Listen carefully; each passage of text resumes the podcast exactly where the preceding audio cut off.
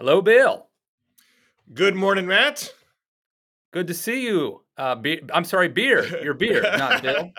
I know my, my coach beard is not as much of an impressive feat as your Ted Lasso. Well, we're going to go out there and, and give everything we can for AFC Richmond. Um, for those who are listening, you you got to go to our YouTube page uh, and check out because we're doing our this is our Halloween episode, first annual, by the way. I don't think we've ever done this, have we? I, I don't recall uh, going in costume before. So I decided this year. Now, granted, I'm about a year or two late to the Ted Lasso mm. zeitgeist, although I think it's still, you know, they're getting ready to put out a new season. I think, but uh, last year was probably peak year, as you might recall. Mitt Romney mm-hmm. even even dressed as Ted Lasso. Mm-hmm. Uh, so I'm like behind Mitt Romney and what's cool. that gives you that gives you a sense. But Bill, I decided uh, this year to actually get a real costume, mainly because with, with my kids, and and uh, I thought I'd have several bites at the apple instead of just going out in the dark trick or treating where no one can mm. see me. I was invited to a couple of Halloween parties, mm. and I figure, hey, let's uh let's let's mm-hmm. you know make make a new tradition. So mm-hmm. here we are. I'm Ted Lasso. Your beard. Uh, and uh, I like the theme. Next year, you can pick the theme, and and I will be Robin to your Batman. Oh, that's that's that's asking me to to do more thinking, which I'm not sure I'm capable of doing. but uh, we'll see how next year goes. Are you? Do you watch? Do you watch Ted Lasso? I'm I'm caught up on Ted Lasso. That is, okay. it, and there's plenty of shows I cannot say that about, but I did watch Ted Lasso. And will you be going to any uh, Halloween parties or trick or treating with your kids? Uh, trick or treating, yes. Parties, no. Um, uh, the, the, typical thing is, you know, downtown Northampton, the, the businesses all hand out candy. So we usually hit that and then maybe maybe pop into some friends' houses after that. I like this new trend, and I say new, it's probably been around for a while, but neighborhoods and communities mm. are instead of like being inside your house, they will go to the streets. You know, mm-hmm. they'll they'll sit in their uh, in their driveways and have music playing, and they'll sit mm-hmm. on like you know they'll sit on like lawn chairs, and they'll you can come up and give out they'll give out candy there, and it's it's less weird than knocking on someone's door, and I think it creates a a, bit of a communal aspect mm. to to the whole thing. Well, it depends. I mean, when I, I recall growing up, you just went around. You know, you didn't like go seek out a particular Halloween friendly neighborhood. You just like went down your block yeah. and, and, and nearby. Uh, and when I moved here, you know, this is the first time I you know was you know, a homeowner, and that was we we moved here 17 years ago. Um, wow. Uh, uh, You're old. Am I, am I doing, doing my math right? Yeah, I am. Um, that first year, I was like, it's Halloween. And we, we, we, don't have kids at this point. Like, it's Halloween with the candy. Let's do stuff. And like we and we put our bowl and we get, we're all ready. And like no one shows up. It's like, oh, and and we're, and we're pretty close to the downtown area. We're not in an isolated area, but just apparently like my block is not a Halloween block. Uh, I mean, you might get a few kids here and there, but um, but there are certain blocks that are, are known for attracting trick or treaters, yeah. and like you then and you will like make a point to like go to that neighborhood or that block to get all the good candy. And your block is on some warning list. Do not go to this man's house. Whatever you do. Uh, Bill, when I was a kid, and maybe this is why I splurged this year with, with Ted Lasso, when I was a kid, I never had a good Halloween outfit. I I, I bought the pl- you go to like the uh, Revco, which is like CVS, and you get like the plastic Superman costume with like the little plastic mask. I, I mm-hmm. never, mm-hmm. I never had a legit costume, and, and now this is before the proliferation of of Halloween stores. You know, you kind of mm-hmm. you had to have a mom or dad who who knew how to sew or or something in order to have a legit costume. I, I never, I never had a handmade costume. I always had the store bought stuff. And deep down, did you also resent that like I have for all these years? No, I just I think everybody had the store bought stuff. I, that just not everybody. There was that one kid, Bill, who won every year with the uh the really awesome costume. Anyway, uh, you know, John Fetterman uh, could be a costume this year.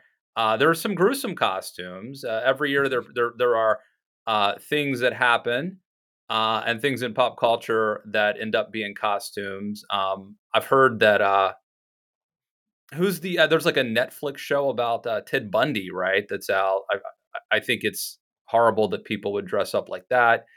Um, I'm, I'm conf- your your segueing is starting to confuse me. You've gone from Halloween to Fetterman to Bundy. I'm just very, talking. I'm not. I'm not, attempt, I'm not attempting any.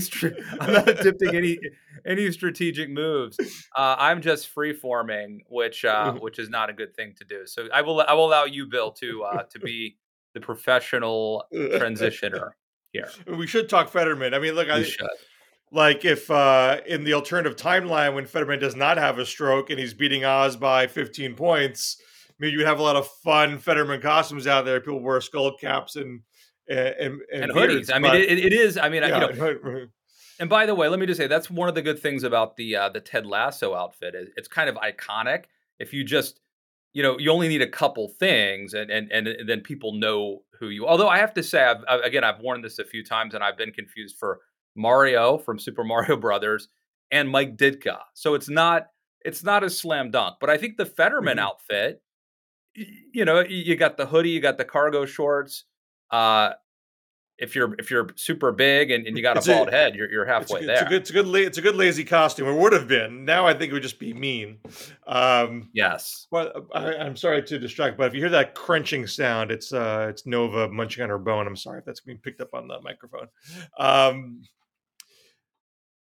last night was not good uh, for a Democrat. Uh, that was, uh, I mean, I, I, didn't watch the whole thing, uh, not solely because it was too painful. I had to deal with, you know, making dinner. Um, but I, so I, I wasn't sad about missing the rest of it because it was so, it was so painful. Uh, and I don't know if it is the, the end of the campaign because it's very possible that people don't care, no one watched. Ads will supplant people's memories uh, Fetterman will do some interview. I mean, I, I thought Fetterman was uh, okay in the interviews that I've seen. So it was jarring for me, someone who's paying you know somewhat close attention, to see him be much worse than he was in the NBC interview, the most notable interview that, that, that he did. Uh, and you know, it just it definitely makes you question, it makes you question a lot of things. Uh, w- one thing in particular that um, came to my mind is I thought his, if you're going to do it, you've made the decision to stay in the race, you've made the decision to have the debate. You know, you, you can question both those decisions, but having made those decisions, the question then is what what is your strategy for this debate? Uh, and I thought there were two big mistakes that Fetterman made in, in that regard. One is, I mean, the, the talking point that he's had all this time was, I may not hear things right. I may mush two words together. That is sort of the benchmark of this is what my condition is right now. It doesn't, with the subtext being, it doesn't mean I don't cognitively understand what's going on in the world around me. Uh, and he was worse than that it wasn't just mushing a few words here and there. Uh, he was giving uh, very disjointed answers. Again, I still don't believe he has a cognitive problem, uh, but his communication skills were much, much worse than what the talking points led you to believe. So I think they had a bad.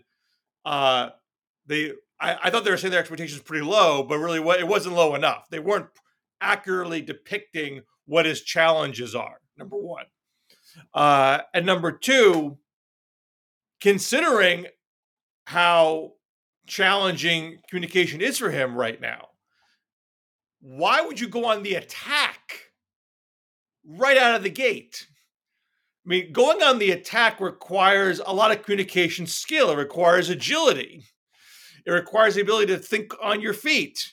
Uh, and I mean, he was being in the he the the opening question was, "Why are you qualified for this job?"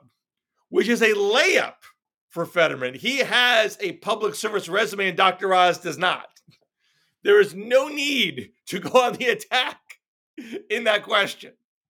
Uh, and often in debates, I mean, a standard debate strategy is to ignore the first question and go straight to your talking points. But why are Fetterman's initial talking points is Dr. Oz lies about me? That should not be what he does in this particular circumstance. His goal should have been to show he can answer questions directly, that he understands what the questions are, and to engender sympathy for having communication struggles after a stroke. It's not the slice and dice Dr. Oz. That should not have been the game plan. And so he was, I think, laboring a hundred times more than he had to because he immediately got into a tit for tat with Oz, which he was not in a condition to to to handle.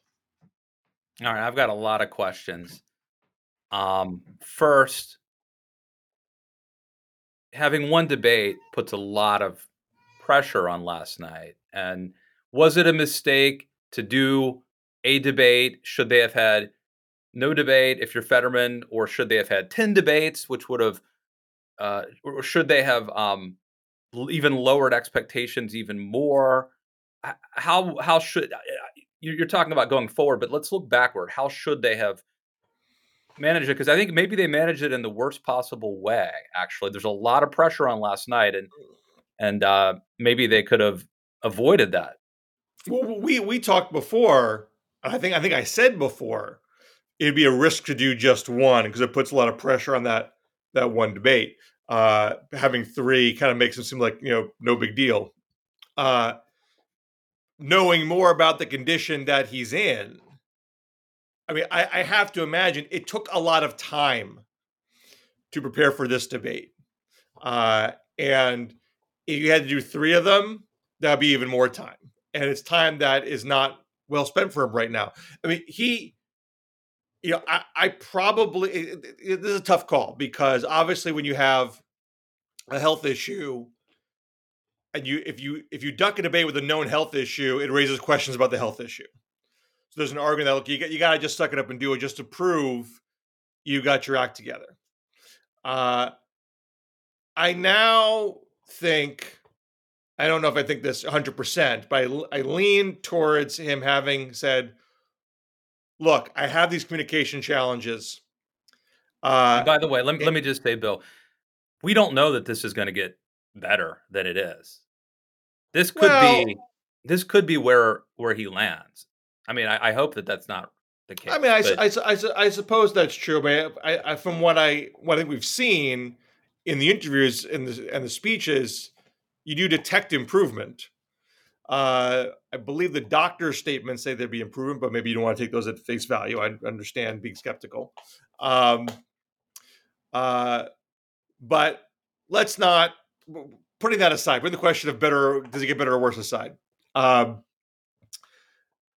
I, I think I would have said publicly, uh, look, I'm still uh, I'm still in a recovery phase. I still have communication challenges. It takes me some time to hear questions, collect my thoughts, and answer questions. And to be honest, these artificial debates with their one minute answers and 30 second rebuttals, you know, that's not going to be uh, helpful for anybody to understand my views, my condition, and how, how I would behave as a senator. Uh, mm-hmm. Uh, I will do a series of 30 minute interviews, 45 minute interviews, six minute interviews. I'm happy to go side by side with Oz and do forums. I'm happy to do town halls. I want you to be able to kick the tires uh, and see where I'm at. But these ridiculous debates are all just dumb shouting matches anyway, and I don't think it's going to be the best way for you to uh, to assess uh, how I would be a senator, how my opponent would be a senator. Mm-hmm. Um, now, whether that would be good enough, I, I don't know. You know, we have a lot. We have certain test cases here. We have this Fetterman test case, having done the debate with a major health challenge, and we have the Katie Hobbs test case, where she says, I'm, I'm not, I'm not going to yeah. be a conspiracy theorist. How these two cases work out, you know, we don't know yet.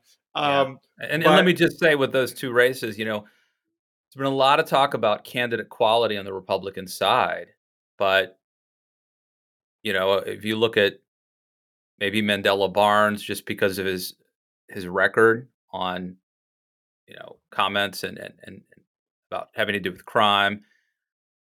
You look at Katie Hobbs um, and her sort of lackadaisical campaign, and now John Fetterman. And again, I'm not faulting him here, uh, Mm. or or even the voters. He had this stroke, you know, right before the primary, but um, in a sense, candidate quality is a big issue for Democrats right now.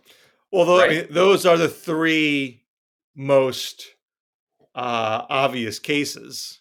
Uh, there might be a smattering of House races where uh, Democrat candidate quality comes into play. I don't think it is. I don't think it's going to be. I mean, we'll see. I mean, if it actually came down to a vote or two in the House, maybe you'd say, "Oh, they should have knocked out Kurt Schrader in in, in Oregon if it was five or six. Um, Well, I mean, two of the from- three people I just mentioned are running for the U.S. Senate, and that Right. could be decided uh, decide control. sure, Senate. sure. Let me ask you Um, this, Bill. You, you and I have talked about Fetterman several times on this show, and, and we both kind of agreed that, um, you know, if he needs to read something as opposed to hearing it, if he needs to read something like on a teleprompter or, or, or whatever, not a teleprompter, but like on a screen, mhm. that that that shouldn't really be a deal breaker as long as he he understands what he's voting for. He can he doesn't have to be able to necessarily process things audibly. Um, but what about communications? How much how much of the job of being a senator is actually being able to talk and being able to communicate your ideas to other senators and to constituents? And like, in fact, does this pose a legitimate problem uh, that could be disqualifying, not just by Republicans who want to pounce on this and take advantage of a bad situation, but like a legitimate problem that he could not function in this capacity appropriately. you know John Hendrickson at the Atlantic, uh, who uh, became uh, very well known because he has a stutter, and he wrote about Joe Biden's stutter uh, very thoughtfully, uh, and did some of his first TV appearances talking about that. Um, he wrote uh, a piece last night uh, where he said, I'm quoting, no disability accommodations, not even 70 inch television monitors for real time captioning can change how our how our society stigmatizes verbal disfluency. Uh, so uh, it may well be that he will be politically penalized for this, but uh, I think Hendrickson's point is he shouldn't be. Uh, because there there are other ways to communicate. You, Yeah. It is possible to communicate without speaking. It may not be how it's it's traditional for us to handle things in our TV podcast world.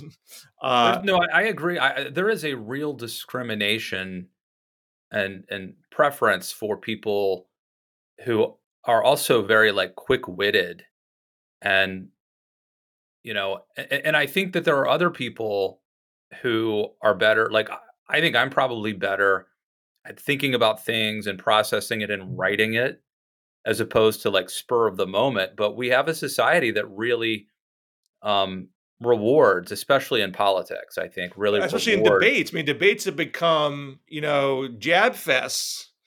They're not thoughtful exchanges of ideas. There's who can get the best zinger, who can generate the best viral moment.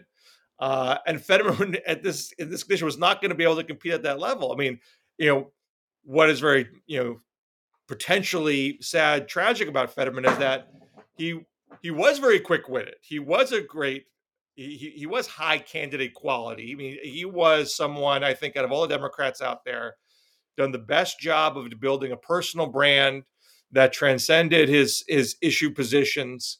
Uh, and despite you know the guffaw amongst Republicans that he is a trust fund baby, uh, he had the best working class brand. Uh, someone who seemed like a real guy, a real authentic human being.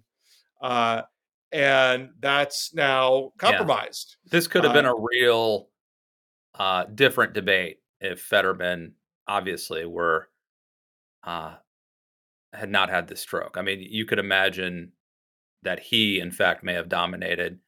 Um, I just, and I think he, he and or his team clearly, I don't know if they're in some kind of insular bubble, but they didn't adapt the debate strategy to his current condition. They tried to kind of, you know, shove him. It's sort of a square peg in a round hole deal. They kind of force him to do the kind of debate strategy that he would have done if he was uh, verbally uh, fluent, uh, and that just what makes the uh, yeah the end result, you know, so let bad. me let me ask you another, um, I guess hypothetical, you know, backward looking question. Should when this happened, should they have switched candidates? They I mean, decided had- to go. They decided to go with Fetterman and take their chances, but three, four months ago, they could have replaced him. And should they have Do done? we know? that? I mean, I haven't. I looked at the law. Do we know how hard it would have been to get him off the ballot? No, I don't know. I mean, I'm Mm. I'm assuming that if someone is incapacitated, there is some means to uh, to to to get a new candidate to replace. But um, but that's a good question. The details I don't. Uh, know. but presuming he could have, presuming there was a way to get him off, uh, I mean, he, he would have had to have made that call, you know, within a few weeks of the event. Uh, and so I understand the hesitation to say, well, I'm not. I, I, I've been working for this for years and years. Uh, I should be able to get over this and get better. So let's power through. Uh, I mean, it's it's hard to judge from the outside, and it, it may maybe he still wins. You know, maybe he still wins and he becomes a very effective senator. Um, what do you think the odds hard- are at this point? I mean, like how how how bad of a blow do you think last night was? Like right now, if you had to uh, pick who's going to win that race, I think a week ago you probably say Fetterman. Yeah, I mean, I certainly feel more like a toss up than a than a lean or likely D at this point. Uh, and I was probably much more in a likely D place uh, before this. Uh, you know, he's got he's got two weeks. He's got two weeks to have To this stop be the spread. What's that? To stop the spread of Yeah, I mean, you know, of last night. he has to do things. He has to be out there and show that that wasn't a good night because that wasn't my best format. I'm still cognitively there. I'm still a true Pennsylvanian. I still have a value set that aligns with your value set. Uh, he has to do those things. He can't. He, he can't run. I think a, a rose garden campaign. Uh, and Oz is still bad. Uh, Oz still has very high negatives. Uh, still made a very um, uh, a politically damaging comment about abortion, where it should, where he said this should be about women and doctors and local officials. That's going to Democrats are going to jam that down his throat. Uh, so you know he still has his challenges, uh, but Fetterman Well, I me- think has more work to do to overcome last night. Two more questions I have. One, there's a big Twitter meme, narr- it's sort of narrative developing that suggests that Fetterman's wife, you know, kind of pushed him to stay in the race and that she's going to replace him. I As senator. knows? I mean, it's all. I mean, that's all speculation. It's. I mean, there's there's no actual reporting or evidence to suggest that. Um, so I think it's sort of Well, I think Biden did accidentally call her a senator or something. You're going to Well, make a that, that, that does, doesn't mean anything. Um, so, uh, I mean, the reason why I think, I mean, we've had If situations if it- where if it pla- I will say if it plays out that way, then it looks then it looks plays real the way. bad. So what? If, it plays out the way, so what? We had situations where dead people have won elections because voters like, you know what? I, I still don't want the other party in that seat. I want this party in that seat, and that person will get replaced, and that's fine with me. You know, so there, there's there's there's nothing untoward about saying I want a D. I'm going to vote for a D, and if he can't hack it, we'll get another D in there later. So what? Uh, uh, but th- that, that may be where it ends up. If if people hate Oz enough uh, that being a fallback issue is not a is not a negative. I'm just not sure you're committed to AFC Richmond enough. And I tell you what, I've got this whistle here, Bill. And every time you talk over your allotted time, I'm going to blow this whistle. Um, believe, uh, Matt. You got to believe. I need a sign. I should have had that sign behind me. Um, so I have to say, when I watched the clips, I found it to be very difficult to watch. And you know, just philosophically, I, I I'm not a John Fetterman voter, just based on philosophy, but if I it, it it didn't make me like him less. And and maybe this is just me, but I actually might be more inclined to root for him now as the underdog. And I felt like Dr. Oz is maybe a little too tough, a little sl- people were saying he had kid gloves, but he looks a little slick. He looks like he's running up the score to me and he's like taking advantage of this situation. You know, again, I'm not saying I'm the average person, but do you think there's a chance that that this has a weird effect whereby people actually rally behind Fetterman uh, and, and, root for him as as someone who's you know as a, I heard Joe Scarborough saying this on Morning Joe this morning. You know he's been dealt a tough hand of cards. I've I've been, I had a tough hand at points in my life, and I'm going to root for him to overcome. What do you think of that? I mean, I thought Fetterman had a great ad to that effect, where he talked about how having the stroke, you know, made him more connected to his family and all and, and all that kind of thing. Uh, and so it, it, may still and that still end up maybe being the net result of this. But but to repeat myself, I don't think he had a debate strategy that that maximized that outcome. I think he should have been a lot more straightforward, answer the questions, ignore Oz as much as possible to better uh, generate that kind of sympathy uh, instead of being very ham-fisted. And then I do have a question about Oz for you. You mentioned the abortion thing. I mean, I think I, I guess what he was trying to say is, you know, the Democrats keep saying that this is a decision between a woman and her doctor. And Oz, I think, is saying, like, well, you know, we as a community have a say and a stake in this. And um I think that's what he was trying to say is like this isn't going to be imposed on high by some authoritarian dude. This is going to be decided by a local community what the standards and what the you know the community values are. Um that seems like a reasonable thing to say, but it, it, number one, am I wrong about what he was trying to say? And number two, did he word it in such a way that you think is is more troubling than the way I did? Well, this is the actual clip. Okay. Um, to make sure, I, I just want to make sure I'm getting because this got tweeted out by a Democrat saying Oz says his abortion, uh, abortion position should be between quote a doctor, her woman, and her local political leaders. So that that clip I like you know, took off the phrase like that. Okay? Yeah, yeah but this is the actual clip. Oh, uh, I'm sorry, I don't think. Wait, are you actually attempting to play audio video in this dialogue? Yeah, this is probably a bad idea. Um, We've never done this before. I think that uh, Bob actually, and Mickey. I, I, think do this. I think I'm playing it in my in my AirPods. That's what it is. And not and not and you can't hear it.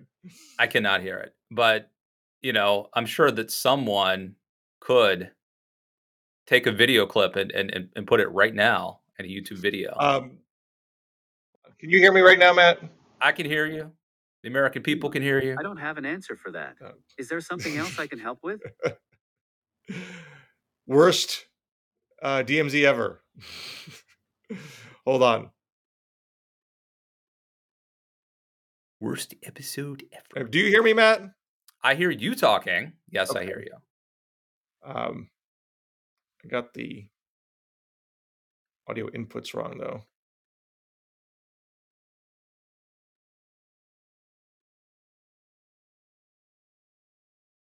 Bill, our performance right now is right up there with John Fetterman's. okay. I'm going to say. Um, anyway, apologize for all that. I, I, think the upside is a, what a worse night. I think Oz Oz's main talking point for the night was I'm not going to pass any federal legislation about abortion. This should be handled at the state and local level. And so he was pressed on would you vote for Lindsey Graham's 15 week abortion ban? And he wouldn't quite answer it directly. He kept saying, I'm not going to vote for anything at the federal level. And then and then the moderate say, Well, does that mean you won't vote for this one? And he'd be like, Well, I think I answered that. Mm. He didn't want to he didn't want to have it come out of his mouth. Yeah. I'm going to vote against Lindsey Graham's ban because he's worried about his own base. Um, uh, and so this other comment about women doctors, local leaders was sort of in that vein, um, where he's trying to say these, these, this should be, as you were saying, local community standards. Yeah, and women are part of that. Doctors are part of that. But we all but, have a stake. We but all it's a hop, skip, and a jump by saying that and saying you're saying the city councilor, the mayor, uh, the town crier gets to have a gets to have a say in, in the decision between a woman and her doctor. So he he definitely I think got off of probably his scripted talking point and said a little not quite right. And now that's going to get chopped up into a clip. And I mean, that's going to be the Democratic ad for the next two weeks because they want that to be the issue and not you know Fetterman's you know verbal skills. Yeah. Um. So and we'll and, and we'll and, and look, this is such a pivotal Senate race for control of the Senate. You know, depending how these other races go, but uh, it would seem, and you know, and maybe the map is still a little fuzzy out there, uh, but you know, Pennsylvania, Nevada, Georgia are still the three most obvious toss ups. Arizona is tightening. It, are there some wild cards out there? Iowa, North Carolina, um, Ohio, maybe. Um, but yeah. well, Pennsylvania, Nevada, Georgia seem to be the big three. And uh, if Democrats can't flip Pennsylvania, they got to hold everywhere. They got to hold. Uh, they, they have to hold Arizona, Georgia, Nevada if they can't pick up where they, these other wild card seats, which are still a bit of a stretch. Well, let me uh, let me ask you, so, Bill. we had just, uh, so that ice means that that means so much money is going to go into Pennsylvania now. And the Democratic side's going to be on advertising that Oz clip. Yeah, and I think Fetterman raised a lot of money in the hours after the debate. They're putting that out at least. Well, yeah, but everybody raises money. I mean, they're going to say that, but it's probably true. Let me ask did, you, but like it's because there was a big news event and there was a big fundraising email pitch right after that event, and so they raised a lot of money. And no matter how bad your debate is, oh yeah, no, trust me, I was on CNN after Chris Christie knifed Marco Rubio. Remember the whole Rubio thing? Yeah, yeah. Uh, it was a disaster for Rubio and they came on and wanted to talk. Rubio's people started talking about how much money Rubio raised that night. They made a big deal about how much money Rubio raised from that debate, as if as if that mattered. Um, so you and I, we did a uh, a Zoom call with Steve Kornacki on mm-hmm. Friday night, and this was open to all of our patrons, uh, Patreon supporters. Um, we had like an hour long call with. You can hear the podcast now. Yeah, I, I put it up at Matt Lewis in the news, so you could listen to it uh, made it available to everybody. But um, but you could ask a question if you were a patron and be a part of the call. And um, but I wanted to get your take on it, Bill, because Steve, I think, I mean, it, my interpretation of of of his talk was that we're going to have a red wave, and it's going to be like 2014. And um, I mean, he's not saying it's absolutely going to happen that way, but he he thinks the trend is heading towards something like a 2014 midterm which uh, last time I checked, Bill was very bad for the incumbent party, Barack Obama's party, the Democrats. Um, well, what did you think of what Steve Kornacki had to say? Were you discouraged? Um, uh, I, I, you know, I love Steve Kornacki. Uh, obviously, go not being online with Steve Kornacki is. You've been talking shit about him on text, so I'm not sure you do love him as much as I do um, you know, 2014 was really bad for Democrats because of the Senate. The Republicans net gained nine Senate seats uh, that year. Uh, and uh, uh, you know the, the big house gains that they had were in 2010. They I think they had 63. And let, and let me say uh, some context. Part of why I think he picked 2014 specifically was that it was a year that a month out, Democrats thought they might be able to have a pretty decent midterm. There was hope. Yeah, and then the um, um, he started we started to see changes um in you know the ballot certain polling questions and that that sort of mirror what we've seen in the last few weeks here. And well, it was a little early. The Republic, the Republican jump in the generic ballot that year. I'm looking at the Real Clear Politics average right now. It was really right after Labor Day. It was kind of it was it was knotted up for most of the year, and there was a break in early mid September. And even that break was kind of mild. Um, I mean, the it, it was a plus two point four in the polling uh, at the at the end of uh, right before election day, and it was kind of around that. Actually, I take that back. It, it, it went as high as four in late September instead of two point four, but the final House popular vote was five point seven. Um, so there was Republican overperformance based on the polling, but they they net gained only 13 seats in the House uh, after that very large gain in 2010 the and the bigger wreckage was on the on the Senate side, uh, and that I believe was attributed. I think the discrepancy in the polls and the and the vote was a Democratic turnout collapse.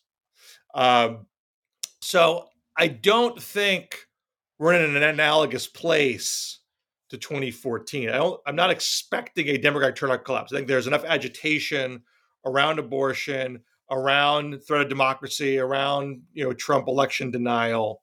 Uh, I don't think you're going to see Democrats say, "ah, whatever." um, uh, now, I do think, and I said on the podcast, I do think Republicans are going to take the House at this point. Uh, not to totally write off Democrats, but really everything has to break Democrats' way to avoid the historical pattern. Uh, I mean, the average presidential party House seat loss going from 1934 to today is 28 seats. Republicans only need five. So, and you and as I've said before, there's only four cases in that span. I think there's only four cases going back to Reconstruction, uh, where the president's party did better than uh, losing five, and that was 34, 62, 98, and 2002. And there was always a, a type of crisis involved there that, that helped the president's party overcome the patterns. And and on, on top of that, I think I said in the past show, uh, we have an academic paper that I thought was very persuasive that you see these uh, House losses irrespective of presidential approval rating which cuts against the argument that's about that that's a referendum on the president and argues that's more just about a general uh, voter tendency towards balance, wanting to balance things out. Uh, so you, a lot of things have to happen for the public to say the balancing thing to do is sticking with the president's party. Uh, and you know, abortion helps Democrats in that regard. Election denial, denial, denialism helps Democrats in that regard. But Inflation does not. Inflation is upending uh, and is frustrating and anxiety producing. And just the hard reality is uh, inflation has, I mean, there's some modest improvement uh, a couple months ago, but that hasn't continued into this final month. Uh, I think that's I think it's more important than the crime attacks that we've seen. And not that we you can't find examples where the crime attacks are working to, to help Republicans, but I don't think that's the coast to coast reason. Yeah. Uh, I think inflation is well, the biggest thing that didn't fall in Democrats' favor. So I'm already predisposed to Republicans taking the House. But having no, said no, that, I've been predisposed to, keep... to that for nine months. Right. I mean, that that is not breaking news that Republicans are going to take the House. Well, you're seeing, I just saw in the Cook Political Report projection and the Sabato Crystal Ball projection, they've bumped up their projection of Republican gains from sort of low teens to high teens 20s, uh, which I don't have any reason to disagree with. But I would argue that's not a wave. That's still below average of of a of I mean, you know, 2010 was 63 seats. Um, I think with Trump 2018, 20 uh, I think that was 40 41. Uh, so I'm not convinced that there is this revulsion. No, to me, that's a against tsunami. Democrats. That's what you're talking about. You, to me, I think it's just a matter of semant- semantics. well, semantics. Well, but, but the difference is, if, if it's a true wave, that would make me feel like okay, Kelly's going down in Arizona and Warnock's going down in Georgia, and Cortez Masto is going down in Nevada, and Fetterman's going down in Pennsylvania. Forget about Vance. Forget forget about Ryan. Forget about Beasley. Forget about Franken. There's no chance that the wave is coming. If we're talking low twenties, that doesn't automatically mean. I, I think Nick Riccardi, the Associated Press, said waves buoy bad candidates, which I agree with the with the maxim. But if it's not a wave, then it, that doesn't automatically mean that Blake Masters, who's a terrible candidate, can overtake Mark Kelly, who's a good candidate. Fair enough. Um, I think, Bill, I think next week is our last DMZ before the midterms. Is that right? I think that's right. If it is, then we will be providing you. I think we'll just probably spend the the, the bulk of the show uh, going race by race through what the top 10 senate races we'll give predictions on uh, the number of house seats we'll have a handful of gubernatorial races where we will we'll make our definitive locked in predictions hell i mm-hmm. might even bring a, a poster board or a, or a dry erase you know uh, board or whatever uh, for this because I, I think i think we need to go on record as we have traditionally done and lock it in? Um, well, I'll do my best to say something horrible for Democrats so I can be wrong and they can beat my expectations because we all know well, my predictions good, are. That's a good strategy. It's sort of like betting against your team in a big football game because that it, it sort of is like hedging your bets a little bit. Either you're right um, or or you win. And I, and I don't know if you agree with me on this, Matt. I think if it's if it's not a wave that's coming down more on candidate quality, local state conditions, uh, and that could be a little harder to uh, to gauge from afar. Um, but that's still that's still where I'm at. I mean, I I, I do what I I haven't literally gone down every house race line by line, candidate by candidate. Um, but am I kind of spot checking? You know, I don't think there are enough completely insane Republican candidates for Democrats to be able to use that to their advantage. And and I think a lot of like even even a Blake Masters, who I think is, I mean, when you're when you're pro Ted Kaczynski, you know that's that's nuts. Um, but and another another decent Halloween costume. Let me just. uh, Blake Masters. Blake Masters is scary. You could have um, the hoodie, for, the hoodie from the Fetterman costume, the sunglasses from the Ted Lasso costume, and you're you're basically there. um, uh, what was I going to say? Um, I got a Rick Perry moment. Uh, uh, well, I, think. Oh, yeah, so Ma- Ma- even Masters, even Masters is trying to sand off the rough edges and not seem crazy. He's not, he's not leaning into the crazy. Uh, uh, and you know, Kari Lake, who you know, she doesn't abandon election denialism, she's she's also very good at sounding commonsensical when she talks about yeah. certain things and, and throwing up a lot of dust. You know, 2014 had a lot of Republican candidates that also sanded off those rough edges. You know, Cory Gardner was sounding kind of pro-choice and was talking about clean energy. Uh, so uh, it wasn't like they were running on being like the most, you know, out there conservatives possible to win win those races. Uh, so uh, I, I see on the House level attempts to sound bipartisan, sound moderate, sound uh, you know, make the Democrats sound crazy, make them sound crazy on crime, make them sound like crazy overspenders, uh, and we're just reg- regular Joe and Janes. Uh, I saw an ad in Connecticut Five where there's two African American candidates, the incumbent Democrat uh, Hayes and um, George, uh, I want to say Logan, for me for getting his last name wrong. Uh, and they're putting right out there in the ad. This is the Republican Congressional Leadership Fund Super PAC ad. You know, George Logan, pro-choice, right in big type in the ad. And even though I mean that's nominally true, but he also said that that Dobbs was the right decision and that should be decided by the states. Uh, so there's a lot of blurring going on out there, which may well be sufficient to win the House, maybe even take the Senate. That's not the same as we are giving Republicans a mandate to do all sorts of you know wild right wing things. Well, no one ever really gives anyone a mandate, and that's the huge, that's the big mistake everyone makes is when they think that they've won a mandate instead of an election. It's almost always a mistake.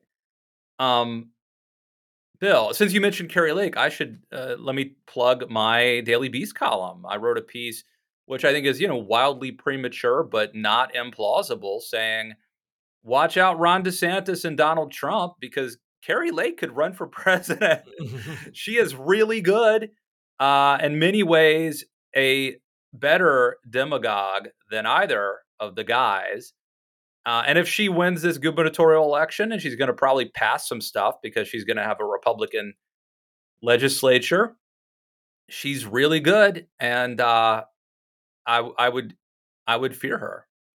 And you, you said last her... week, Bill, that anyone who's a fan of liberal democracy probably should be doing that. You know, there was a Wall Street Journal article that talked about Republicans generally uniting around Kari Lake, but it also did mention there are Republican office holders who are holding that standard. You know, I think it was the mayor of Mesa uh, said, you know, my low bar. This is a Republican. My low bar is don't be an election denier.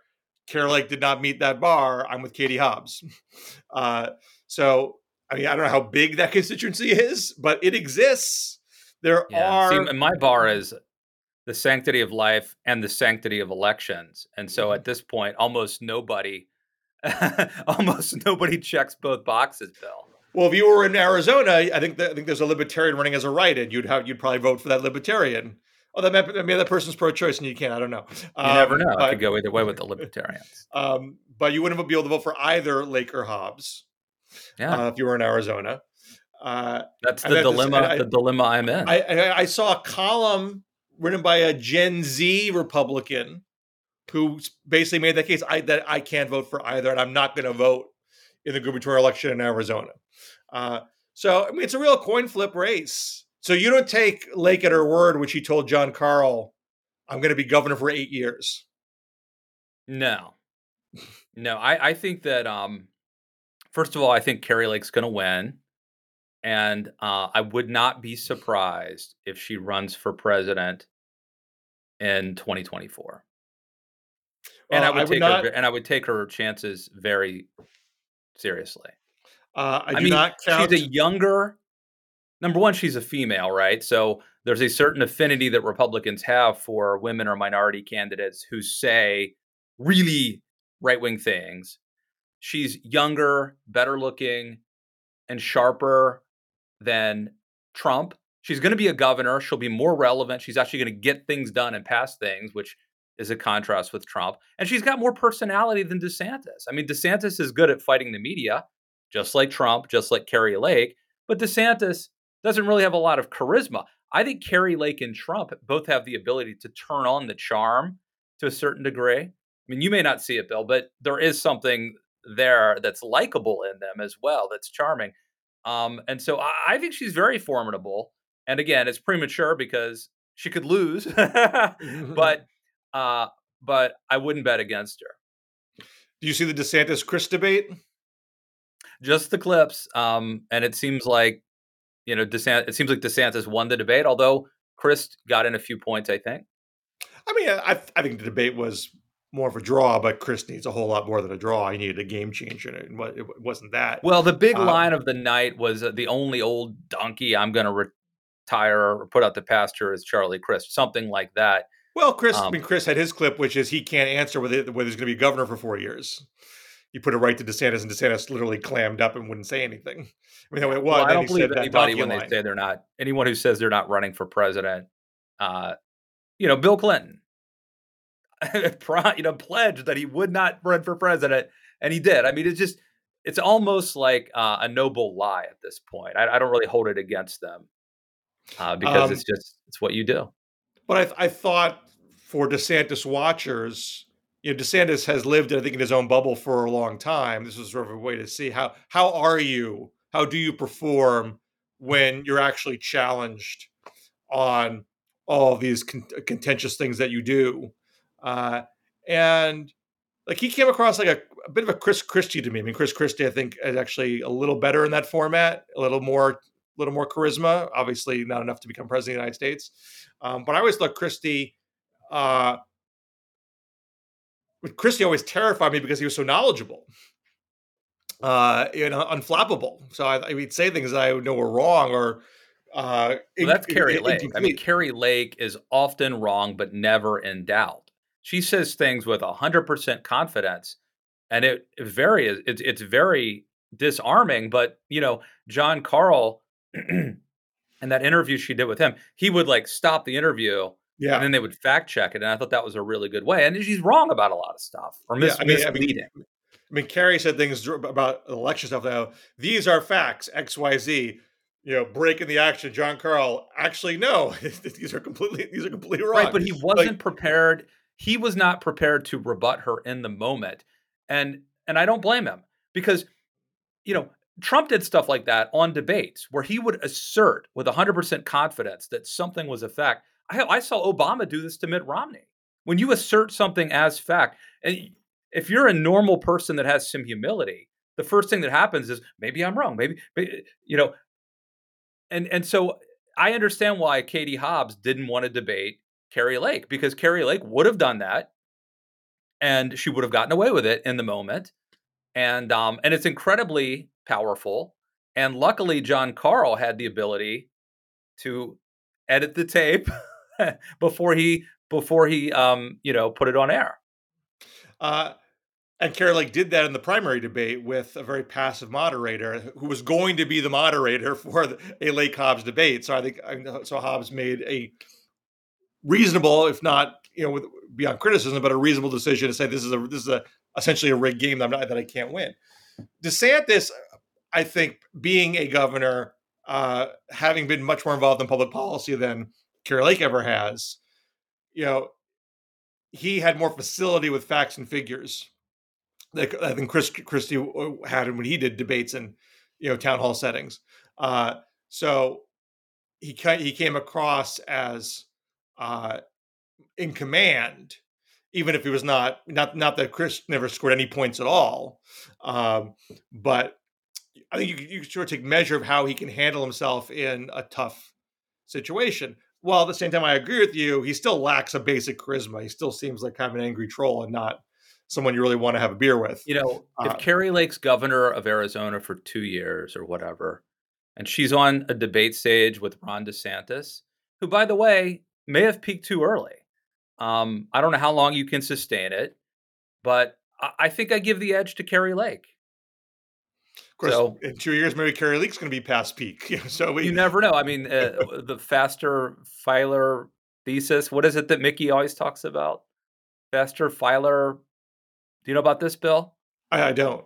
It's basically it, it, it's someone that that Mickey knows, uh, who who basically I think was ahead of the curve in seeing that that media narratives change very quickly, much more mm-hmm. quickly uh, than it used to be that something would stick around for a couple of years, and now we're so uh, attention deficit uh, disordered, all of us. So anyway, um, Bill, uh, I know we had other things we wanted to talk about, but we're looking at the 54 minute mark right now. So uh, anything you want to you want to call it? Well, do you want do you want to touch on this Ukraine letter quick? I guess we have to now. Um, this is the letter that progressives uh, put out, basically saying Congressional were, Progressive Caucus. I, They- actually, yeah, it, they- it wasn't even the full caucus. It was it was thirty names, if I recall. And they're ur- they were urging. I guess they were urging President Biden to encourage Ukraine to negotiate a peaceful end to the war with Russia, and um, it was sent out now. uh, Apparently, not at a very good time for Democrats. Uh, it obviously comes on the heels of of Republican Kevin McCarthy, likely the next Speaker of the House, I guess, um, who who suggested that Republicans may not be keen to keep funding Ukraine to the level uh, that America has been. Um, and then uh, the progressives who put out this letter, Bill, promptly walked it back and blamed staff, their staff, for for uh, publishing it. Well, What well, say well you? Pramila Jayapal specifically. I mean, Jama- J- Pramila the, Jayapal. isn't she like the head of this group? She's she's the, she's the head of the she's the chair of the caucus. Uh, she apparently organized the letter um, that people had signed on originally in June, but there's reporting that there were some continual letter signing efforts more recently. Um, you know, this is uh, from the Politico story. Um, that release. Uh, so the about face comes to some Democratic lawmaker- lawmakers vent their fury at the letter backing talks. Wasn't recirculated before its public release on Monday. That release made it appear that the 30 House Democrats who signed on, all lawmakers in the roughly 100 member Congressional Progressive Caucus, were urging the Biden administration to push for diplomacy immediately, despite Russia's engagement in war crimes, indication of military escalation. Um, and Pramila Jayapal said in a statement, the Congressional Progressive Caucus hereby withdraws its recent letter to the White House regarding Ukraine. The letter was drafted several months ago, but unfortunately was released by staff without vetting. Um, but then took responsibility, quote unquote, for for the thing. I And there's so much move. about this. There's so much about this that I think is really bad for uh, Jayapal. I mean, as someone who wants to advance in the uh, party leadership, there's some expectation that if it's a bad midterm, that maybe Pelosi and Clyburn and Hoyer all uh, step down or even are pushed out. Um, younger folks are jockeying for these various positions. Uh, and for Jayapal to uh, send this out when she did, I mean, uh, whether it was at her literal direction or passively because she wasn't paying attention, uh, both are bad outcomes. Uh, two, she's taking responsibility for it for the Progressive Caucus. It doesn't have half the Progressive Caucus's signatures. It's not a Progressive Caucus statement. It's a statement of just the people who signed it, and even, of course, some of them saying, "Whoa, I, I'm, I'm not still on this thing." Uh, so it's just complete amateur hour. And and then I was having a little back and forth with a guy on Twitter about this, um, who was arguing with me that this undercuts the uh, you know, she, that she's been a pillar of strength and she's made the Congressional Progressive Caucus so much more powerful in the past year. And I was like, "Wh- where's what's the evidence of that? Uh, you know, there was a point where it seemed that way, and I even said so when they first held the line on the infrastructure vote back in September 2021. But then they folded in November 2021 when Biden changed tack. I mean, you only show strength if you can stand up to your president and force him to do what he doesn't want to do. If you're just following the president's line, that's no that's no great shakes. Uh, so there was a lot of hype that this was, you know, a, a supercharged progressive caucus, but it didn't work out that way. Uh, and now you're show now you're seeing a divide in the caucus over Ukraine, where the side pushing peace talks is in the minority of the progressive caucus, uh, and even the small amount of people that were on it, you know, jump ship from that position. Uh, all with all with Jayapal, uh, you know, fumbling it. So the notion that she is going to advance in leadership, you know, again, I'm not I'm not ear to the ground in DC. Uh, I, I would be very very surprised if she could snag a leadership role next year uh, if there is you know turnover coming. All right. Uh, Bill, anything you want to plug? Uh, I got a piece I co-written with a colleague of mine at the Washington Monthly, uh, Gary Birnbaum. Um, uh, the ten worst candidates for office uh, on the ballot in 2022. Uh, a few names that you might not expect. You know, some some you might expect like Kari Lake, but there are a few uh, curveballs in there. So check that out. You might learn something. Whether or not you well, agree with Lake's one of the worst candidates but she's also one of the best candidates in a weird way too, right? I mean, well, it depends, well, depends on what your criteria is, of course. Yeah, you know, we're our criteria is chance to win, potential to wreak havoc. Her potential to wreak havoc is high, as you will see when you read my piece at the Daily Beast about Kari Lake. Uh, everyone should also, I would encourage you to listen to our interview with uh, Steve Kornacki. It was a Zoom call, and you can find that at Matt Lewis in the News. So check that out. And again, uh, unless unless I've got the uh, the dates wrong, Bill, next week will be our uh, you know fabulous uh, election preview. So uh, check back in next week. Yeah, I think you know, next week is November. Well, uh, we'll probably go you know, November second or third, and election day is November eighth. You got it. All right. Uh, good show, Bill, and we will see you all back here in the DMZ next week. All right. Take care.